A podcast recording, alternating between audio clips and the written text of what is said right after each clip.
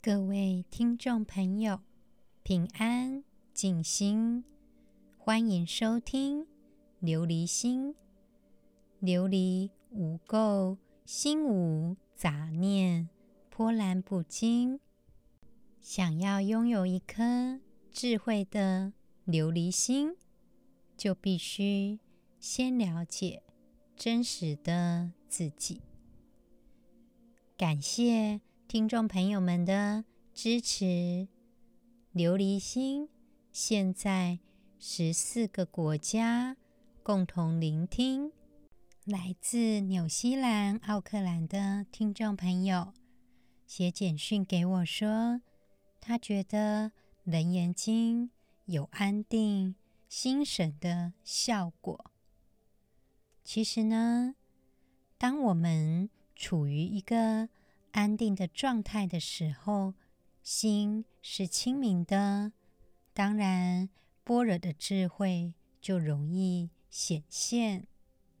在《楞严经》的部分呢，从第一卷到第四卷，讲授的是佛法的教理，先建立观念；到第五卷、第六卷，则是讲修行的方法。第七卷就是开始领略《楞严经》的义理，至于八到十卷都是为了修行境界去做描述以及解释。所以说，假如你觉得在聆听《楞严经》的时候特别的心生安定，也就代表听众朋友们。智慧的心自然而然就显现了。当然，也要记得每天我们一起做 mindfulness 的练习，让我们一起关照身心健康。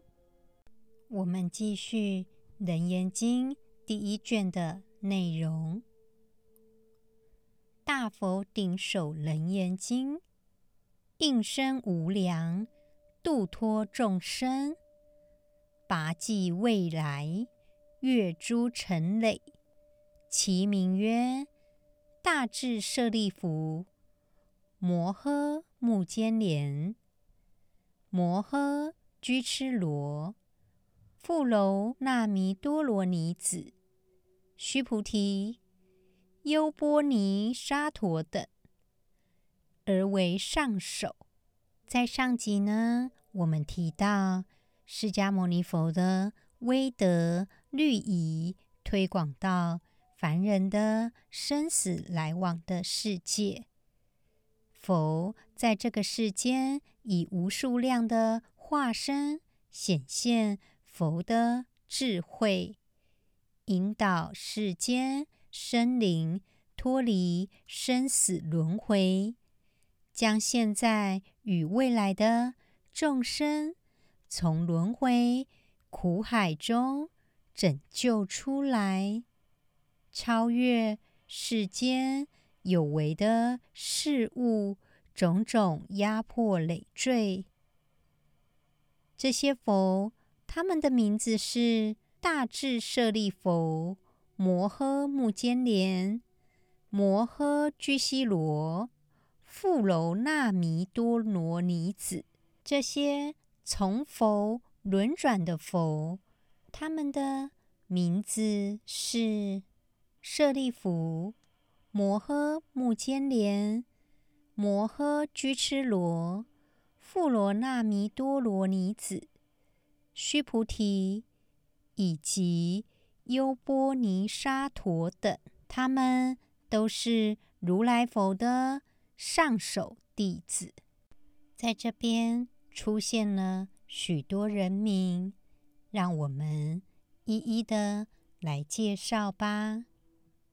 第一个被提到的是舍利弗，在《心经》中的舍利子就是舍利弗，他的巴利语叫做 Sariputta，又翻译成。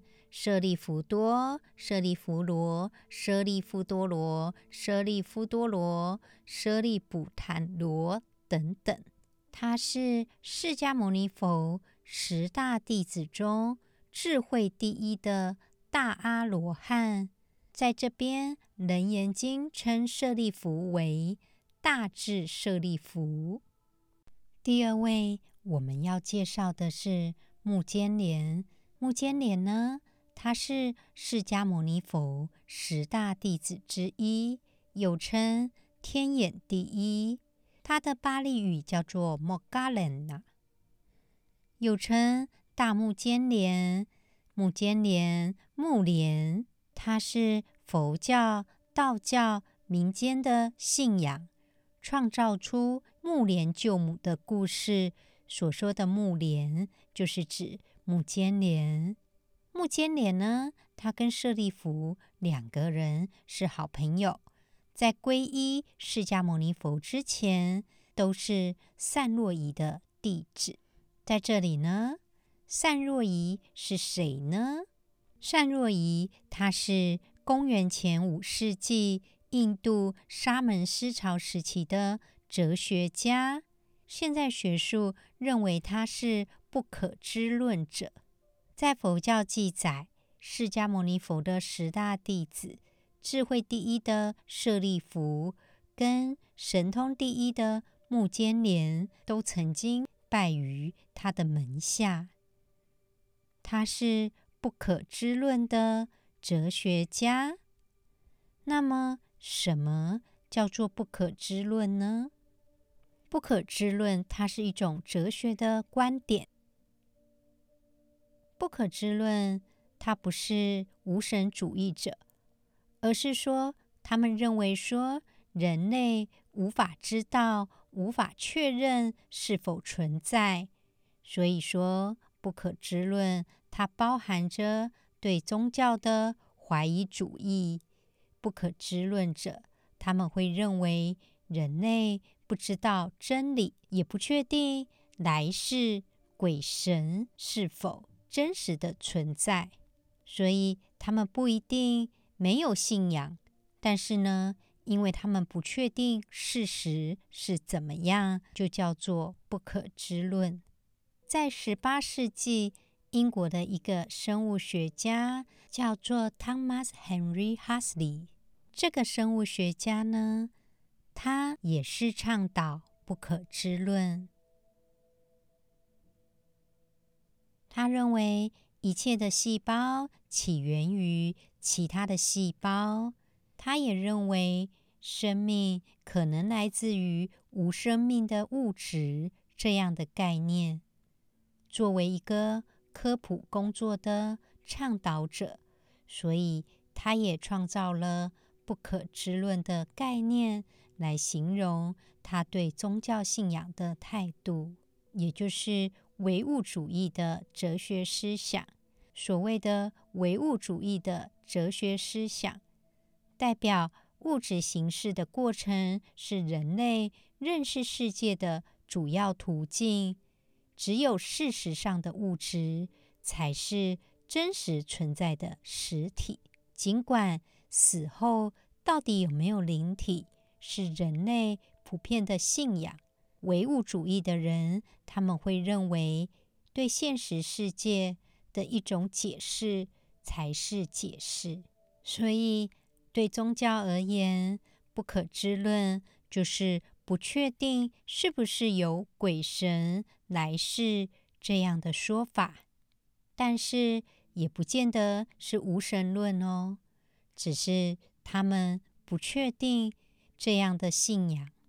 因为没有反驳他们的证据也没有证据可以相信他他们不肯定也不否认。在这里呢形容木尖连叫做摩诃木尖连摩诃的意思就是大的意思。因为木尖连他的学习一切的经典蛮多的就以这个摩诃代表恭敬他的意思。目犍连他在佛教里是神通第一，也就是神通最大，所以说对他的尊称叫做摩诃目犍连，意思就是大目犍连。目犍连跟舍利弗是好朋友。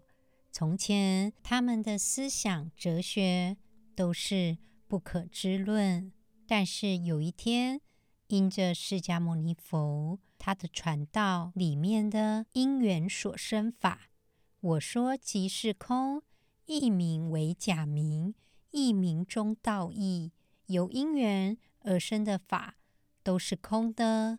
也就是因为这样，摩诃目犍连就开悟了，也就开始皈依佛门，拜释迦牟尼佛做师父。释迦牟尼佛第一次遇到舍利弗以及目犍连，他就说：“善来比丘，须发自落，袈裟着身。”也就是说，这两个人遇到释迦牟尼佛的当下，就已经决定皈依佛门了。他们两个在修行的时候，就互相约说。无论是谁先得到了般若智慧的解脱，一定要互相告诉对方，不能够只顾自己。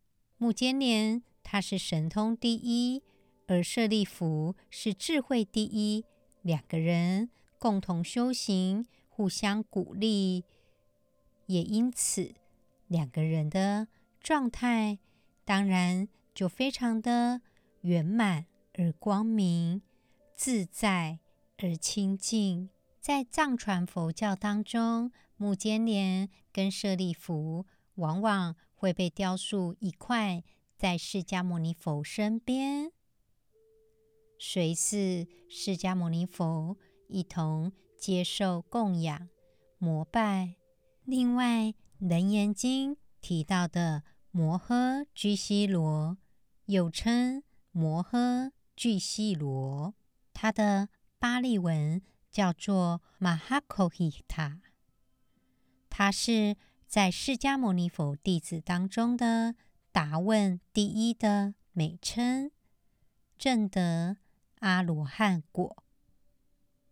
他本身呢是舍利弗的舅舅，摩诃居西罗发愿要学尽所有的经典，如果没有学尽所有的经典的话，他绝对不剪指甲。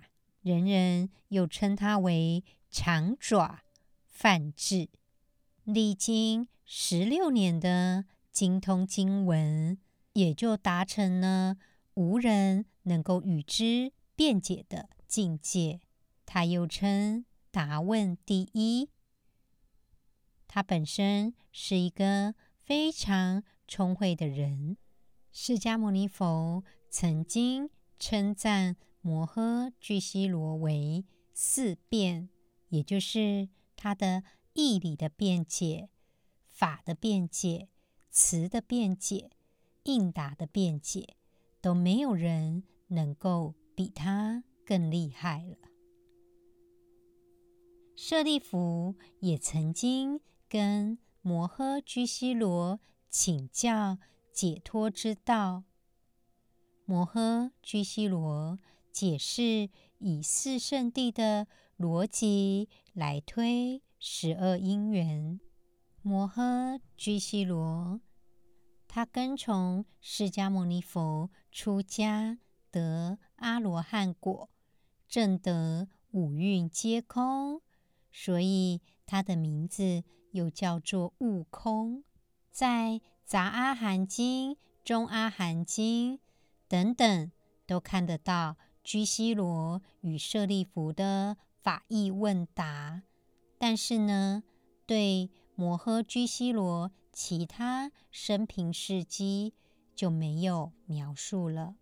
再来是介绍富罗那弥多罗尼子。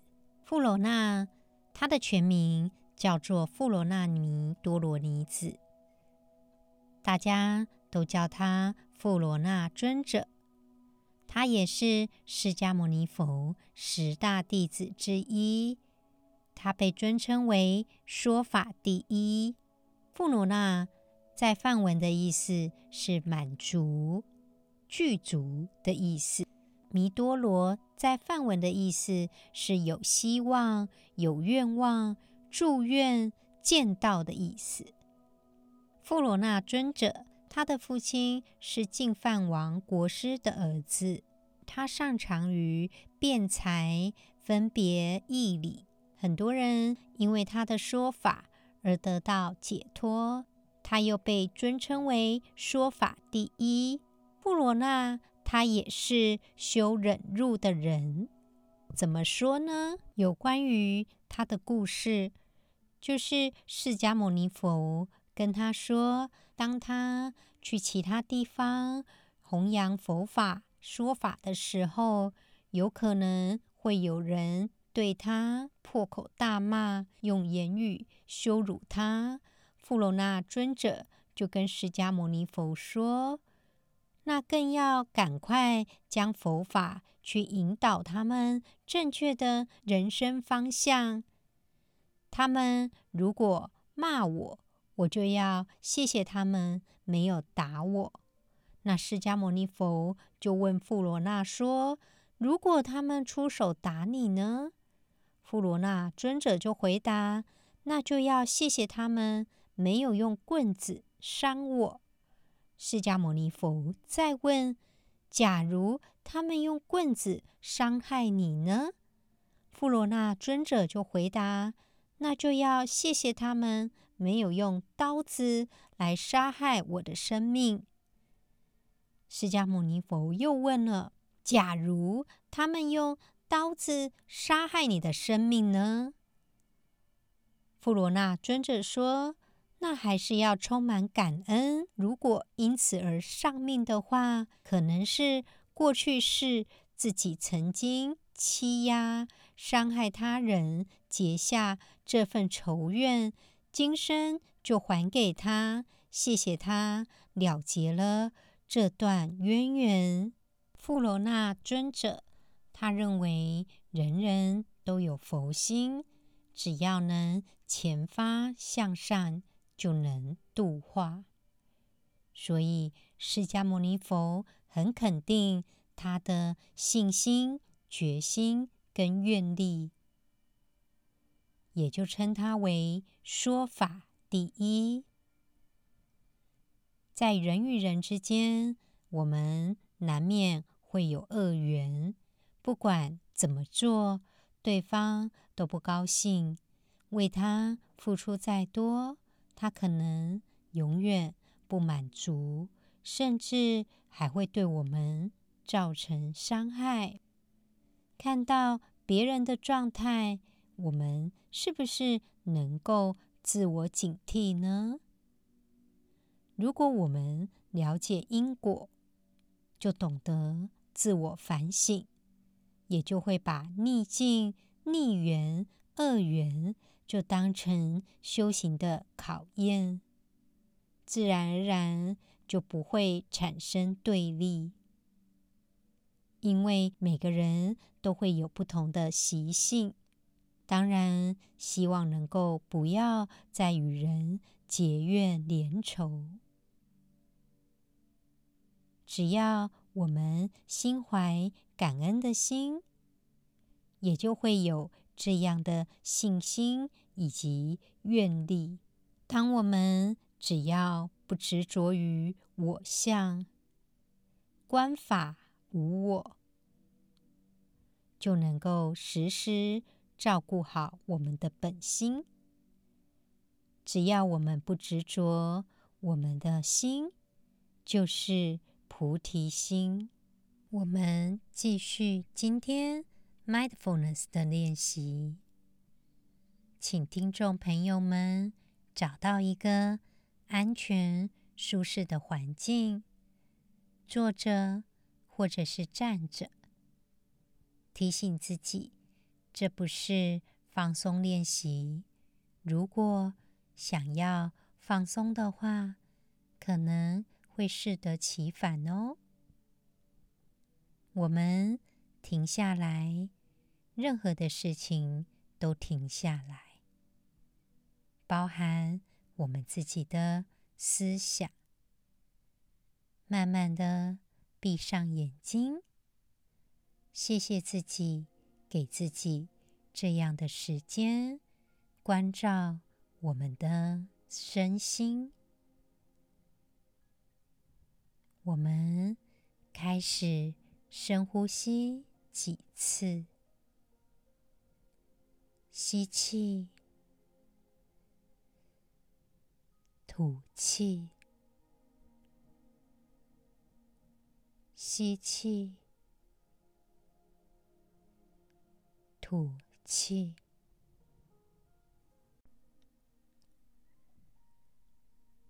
吸气的时候，感受空气进入我们肺脏的感觉；吐气的时候，感受空气。离开我们身体的感觉，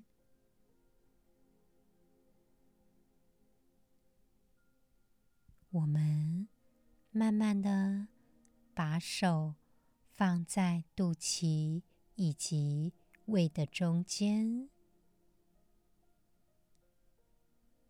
深沉的呼吸着，感受。呼吸时，身体的起伏。我们调节呼吸，感受呼吸与我们同为一体。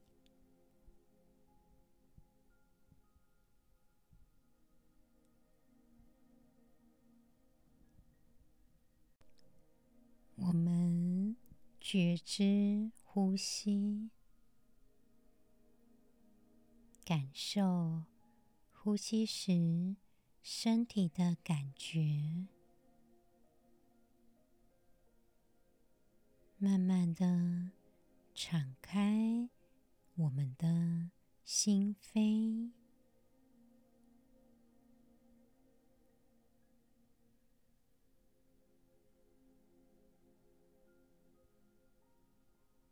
我们的心通往更深一层的慈悲。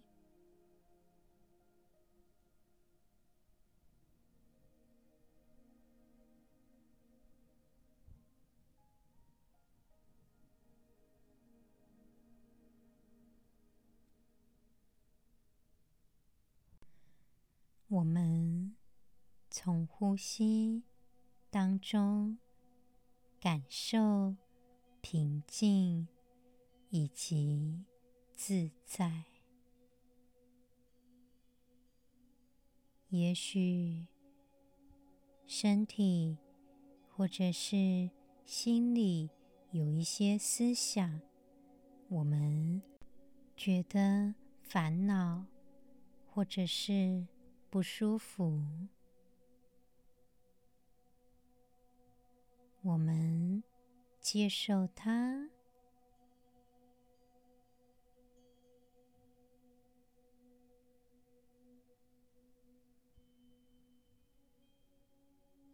我们想象自己在一望无际的草原当中，看着天空的云朵。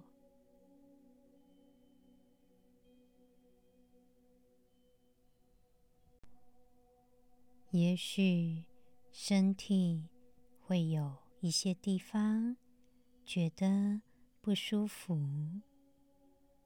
我们继续用呼吸的方式，吐气的时候，关注我们觉得不舒服的地方，想象这些思维。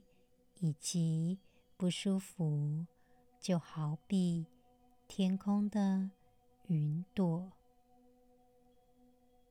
我们只是观察它的变化。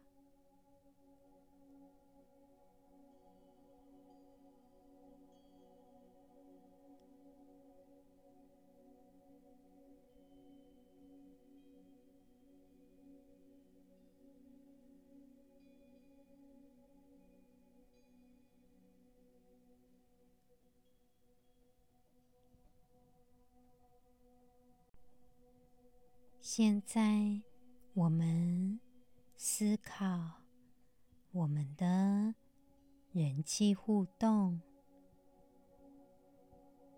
也许会有让我们困扰的时候。我们有没有把我们想要的、明白的，表达出来，有没有弄清楚别人想要的是什么？我们观察这样的云朵，但是我们不批判它。只是感受它的变化。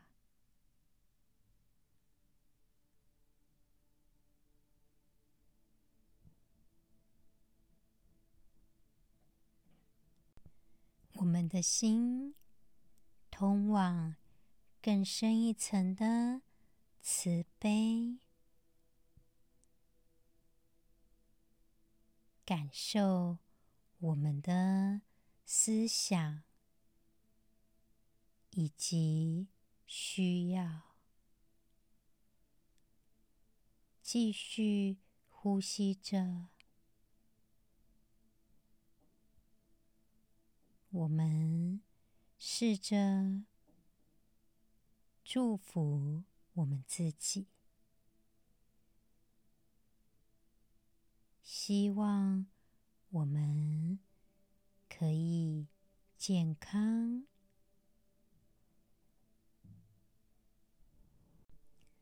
希望烦恼就随着云朵慢慢的消失，希望一切顺心自在。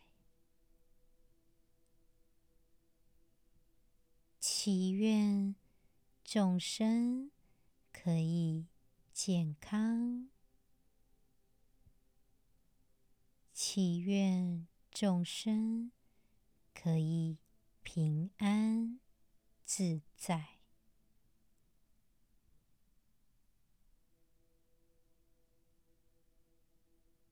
借由祝福他人，我们。更能够关照自己的状态，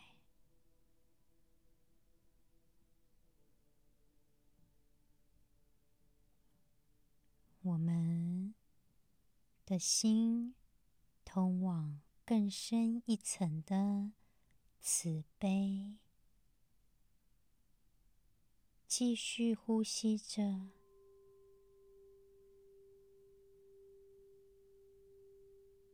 将我们的注意力集中在嗅觉上，感受环境的味道，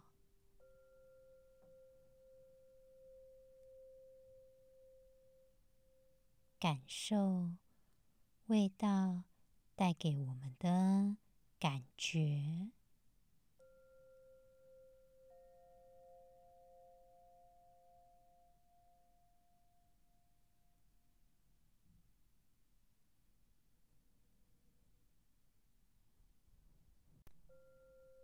我们继续呼吸着，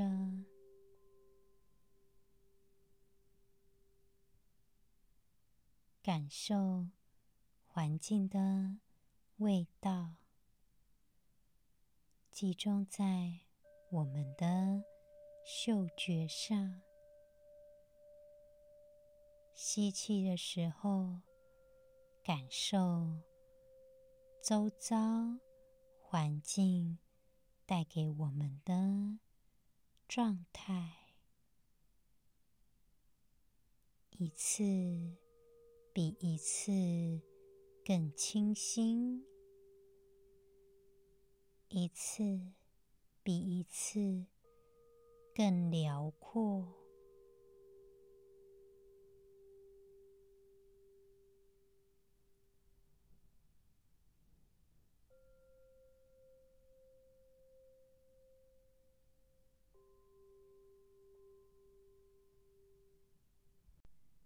我们的心通往更深一层的慈悲。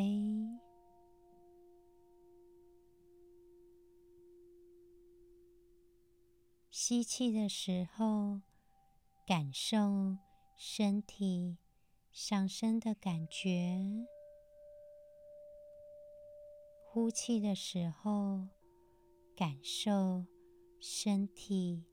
下降的感觉，借由呼吸，我们感受自己是完整的个体。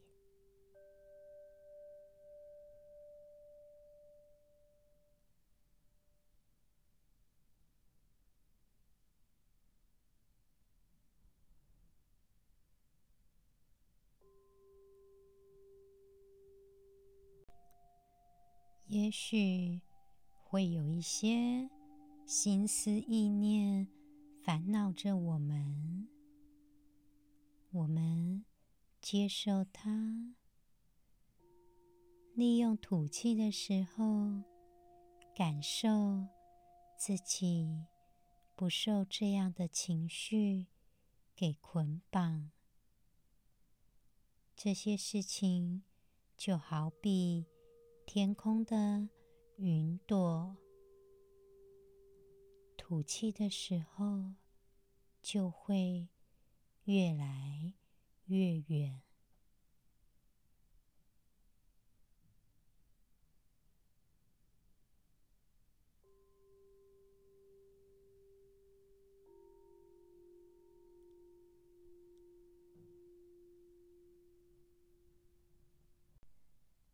谢谢自己，给自己这样的时间，关照身心健康。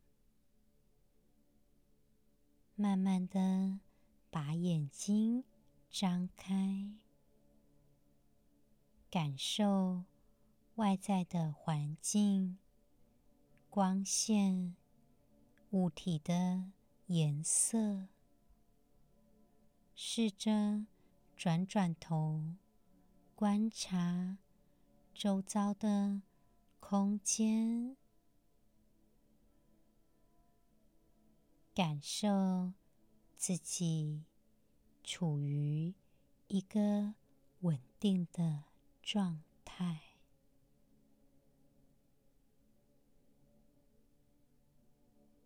在与人相处的时候，也许忍辱度是非常不容易的，因为它需要我们的慈悲以及柔软的心。但是，一旦我们能够忍辱，就能够让心。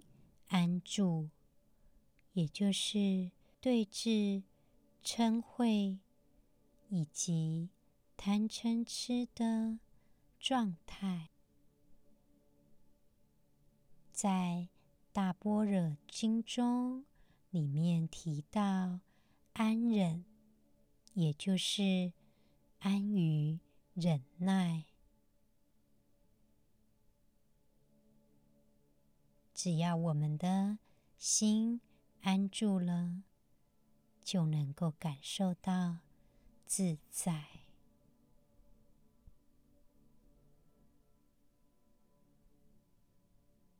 当然，与人的互动，我们要能够了解对方想要的是什么，试着谈谈、协商，或者是让步。我们的关系，我们要求的是一个健康、长久的关系。当我们善解人意的同时，关系也就稳定了。留意、明白对方的需求，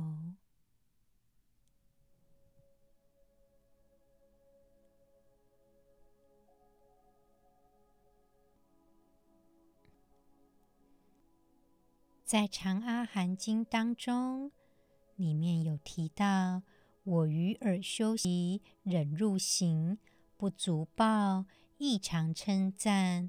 能忍辱者，若有智人，于弘无道，当修忍默，勿怀瞋忿。在《真一阿含经》也有提到，忍辱第一，佛说为最。许多经典，处处的都提到忍辱度。忍辱行，忍辱是慈悲与智慧的相称。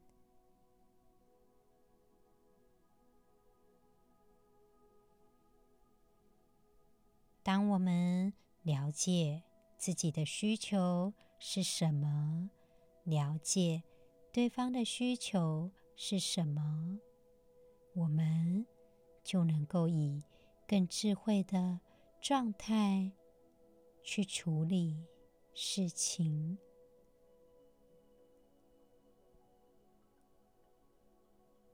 生忍是对于自己的恭敬供养，因为当我们不执着了，涅槃就在我们的心里。